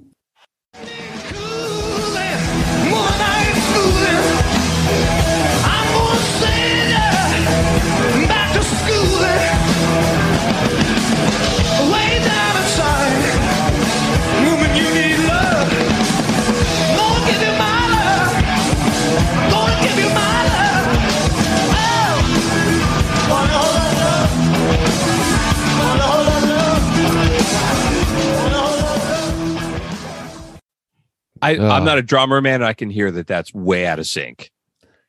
Yeah, it's not at that time. Uh, Phil Collins wasn't much of a drummer, man. I don't know what makes Right. him think is he can get up there and do that shit. He Right, was just he's- like, take a look at me now, fucking version of Phil Collins. Right. He's played He's with supposed to Sting. go up there. Yeah, He's played with Sting. He's played with Clapton. He's played with Zeppelin, and it's yeah. Out of all these, out of all this, Zepp that had to be the biggest. Like, holy shit, Led Zeppelin's got back together. They're playing in this, and it's awful. Phil Collins wanted to be like the Dave Grohl of the '80s. Yeah, right, right. You know, Except his, you know, his wife. Remember to get divorced. His wife said he smells real bad. I'm sure he's a limey. he's a Yeah. smelly. yeah, They don't She's use like, deodorant, bro. she's like he's impotent and he smells real bad. He doesn't shout. He do, he hasn't bathed in months and everything. So, uh, Crosby, Stills, Nash and Young, uh, Oh. whatever. Duran Yeah. Duran. I thought Duran Duran was just kind of eh. fucking what? They sounded eh. Yeah. Do you like them? Do you like their? Yeah, I I like do. I like the band. I just didn't think they were that I good. thought they brought it when I watched this during. I was really impressed by their set. okay. It was like the first time they played in over a year. They like had like one rehearsal to get it together, and they brought out and they made a hell of a rock and roll show. All right, dude. I'll play a little bit of View to a Kill off the fantastic James Bond movie with the magnificent Yes. Christopher Walken. Hmm.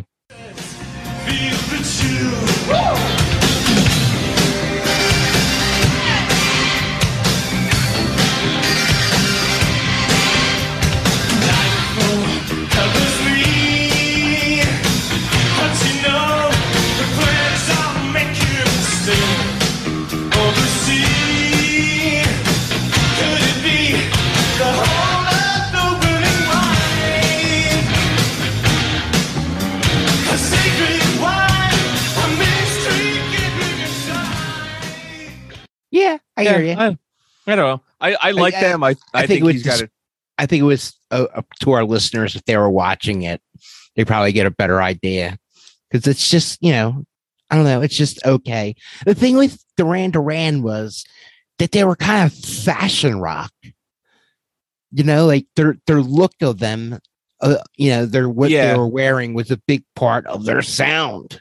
He could sing, man. Though Yeah. Simon Oh, LeBon's Simon, Huge, yeah. he's got a huge voice. And Uh, What's the bass player's name? He's awesome. I don't know. Yeah, I, I can't remember his name. My Duran Duran knowledge ends with uh, Simon LeBon. I don't know. Uh, Patti LaBelle, she comes out another another Philly Philly girl. singer. Yeah. Yeah. so yeah. okay. Hall and Oates again, another Philly Philly come artist. out and they rock the hell out of it. He's uh, dude. Daryl Hall's got the biggest '80s mullet, feathered Yes. hair, you know, going. They were huge, man. That's how big they were. They were fucking closing kind of live aid. Right. There's only two acts left or three acts left, but yeah, they're they're.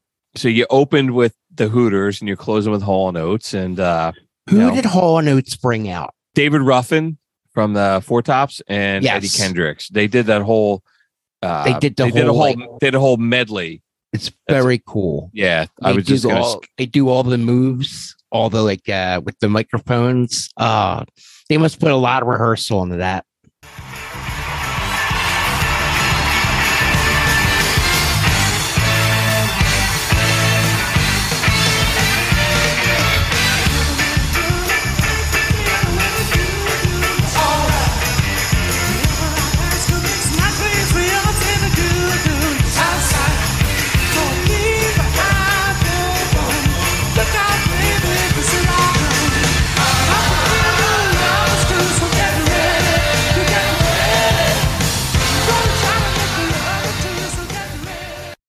They bring it. Yeah, I remember watching that when watching it during the pandemic, and I was like, "Now this is fucking cool."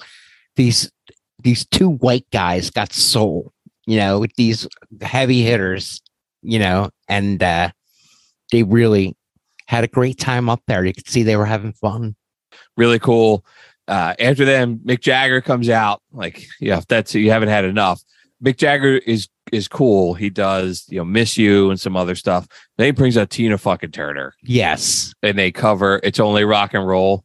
It's so good. yeah, it's fucking awesome. I don't know what else to say.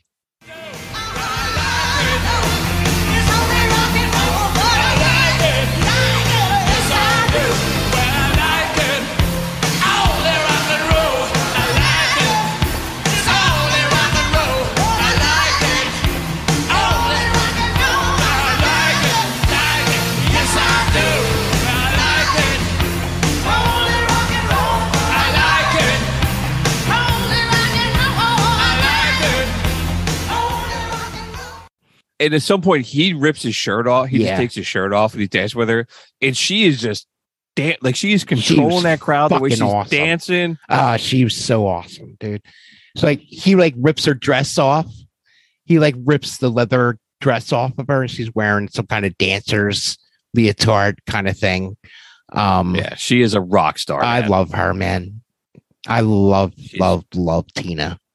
Did you watch that uh, HBO Sure, thing I sure her? did. I haven't wa- I haven't seen it yet. Oh, dude, I'm gonna have to watch it. it's what she's been through and unbelievable that she overcame what she has and we gave Ike Turner. I think Ike Turner's been the shitbag of the week many twice times. on our It show. sucks. Yeah. He he invented rock and roll, and he's the he did. He's a- bag of the he- he's world. a dirt bag. yeah. And then and then the next last artist, man. So Dylan comes out. Ugh. Dylan comes out. He plays with Keith Richards and Ronnie Ronnie Woods. And it's a fucking train wreck from the moment they get on stage. Keith and Ronnie are are hammered. That's an understatement. Yeah. They're like, and it's so fucking humid out. Bob Dylan's strings break in the middle of the fucking song. And Ronnie Wood is like Johnny on the spot and gives Bob His, his, guitar, guitar. and then he just plays like air guitar. Yeah, yeah. And he has a cigarette in his mouth. He's like, everybody. They were the story was that they were in the green room all day, especially like they were like egging on like Mick and they're like, oh fuck Mick, like kind of thing. And they're just like drinking and drinking and drinking and they get up there and they fuck up like the the whole in front of the whole world. Like here's Bob Dylan, save like you know, the, the the voice of millions. And he gets up there and he just drops the fucking Right. ball. And he's also closing fucking live aid. Li- yeah, that's what I'm saying. He's he. I think he dropped the ball. He's the last artist of like the whole 16 hours. He's the last one. he Uh, sat around. yeah. It seemed like he sat around for 16 hours and drank. We just play how bad it is. All right, here you go. How many years can a mountain exist before it's washed to the sea? How many years can some people exist before they're alive, to be free? How many times must a man turn his back? I don't even understand why Keith's out there and Ron. They don't even. I don't know. It's like on top, like the music's on top of each other too. It's not even like in sync oh my together. god, dude. I mean, it didn't sound that bad of the piece that we're listening to, but dude, there's po- moments that are fucking uh. Like, oh, I can't watch Yeah. a fucking car wreck. Yeah. You know. Yeah, man. And then at the end, everybody comes out and they do USA for Africa. They do We Are the World. And that's it, man. I love We Are the World. Yeah, man. Live Aid in JFK until the day they knocked it down. They had the Live Aid banner up until the day they knocked it down. Hmm. I remember seeing it as a kid. Oh, you know what else, man? So they had all these little, the big shows were in London and Philly, but there was also these Yes. little satellite shows in like Austria, Russia, Germany, Australia, Yugoslavia, Denmark, and Japan. And I saw a awesome INXS yes, um performance in Australia. yes, INXS. And BB King performed in like uh, Yes. The Hague in like Denmark, which I thought was really cool. Those were great performance. Oh, I was just watching INXS uh set. And man, Michael Hutchence, man, what a great fucking singer he was. that was the first unbelievable. the first concert I ever went to was INXS. They were they were great. That's oh, I'm sure they fucking brought yeah, it, dude. I was a I was a really really big fan when I was in high school. Really, yeah, they're them. they're they're a great band. All right, man. Let's move on to the back end of the show. I got hang on. I got a new exit bumper for us. Check this out. All right. As we go on to music Yeah. news, that's that's some industry Do it term. one more time. All right, here you go. One more time. Bumper, some industry term. Here you go. Right on. All right. This is Kurt Loder, and I'm bringing you MTV News. Uh, some second thoughts. I got Phil from Pennsylvania. So love the podcast. I'm listening to the amazing movie soundtracks episode. Tiny Dancer Wow. and Almost Famous is my choice for the perfect song placement. Also, In Your Eyes from Say Anything. And by the way, you guys skipped the Big Chill soundtrack. I know. Holy shit! Did we skip that fucking soundtrack? We might have, dude. It was episode three. it Uh, was episode I didn't. I didn't like.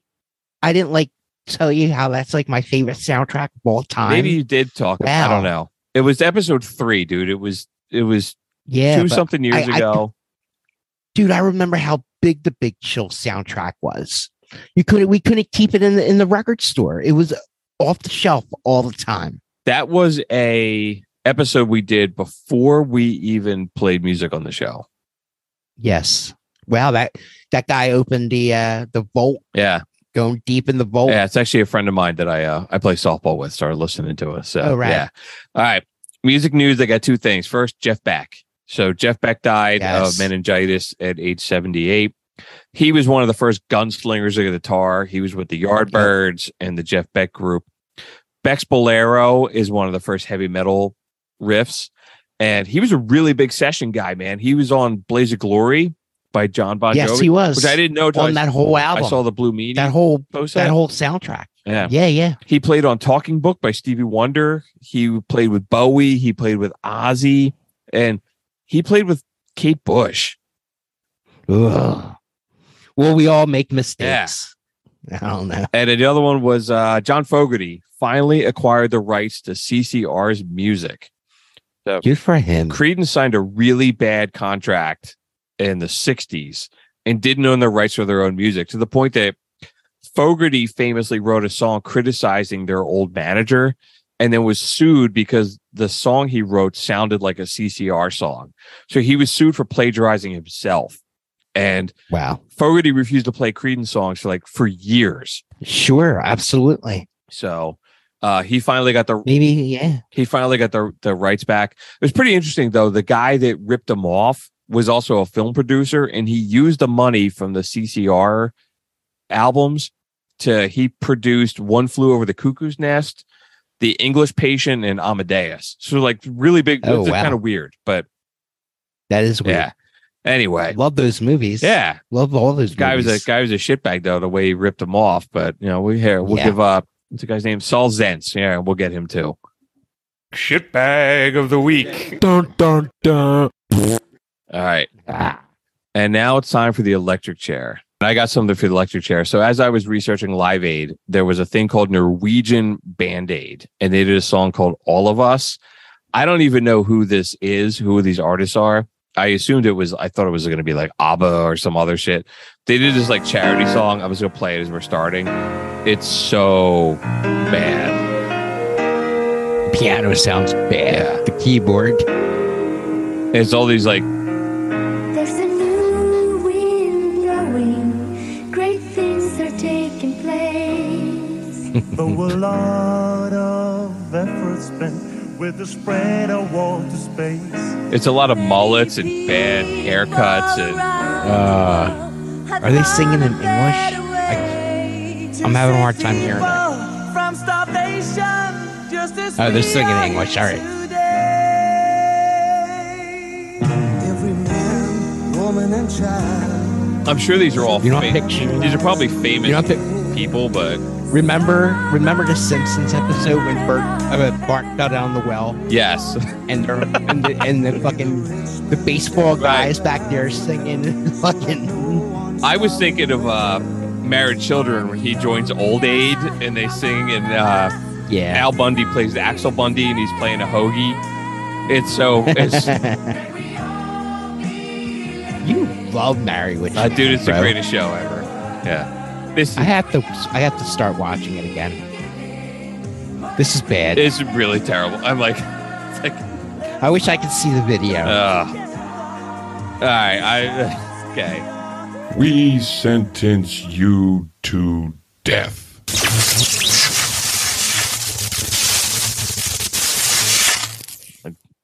Let the, it never gets old, let, the, dude. let the people fucking starve if that's what I gotta listen to. Shit. Oh, my God. Come on, So, Bruce. all right. Everybody's got to eat. Yeah. All right, so that's a wrap on episode 56, man. If you want to check out more Live Aid, it's on YouTube and Spotify. We're going to put links in our show notes of both of them since we didn't do a playlist this time.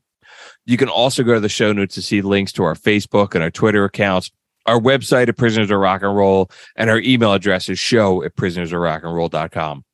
We love getting feedback and we read almost all of it on the air. And if you're out in Philadelphia, stop in the McCusker's Tavern at 17th and Shunk Streets.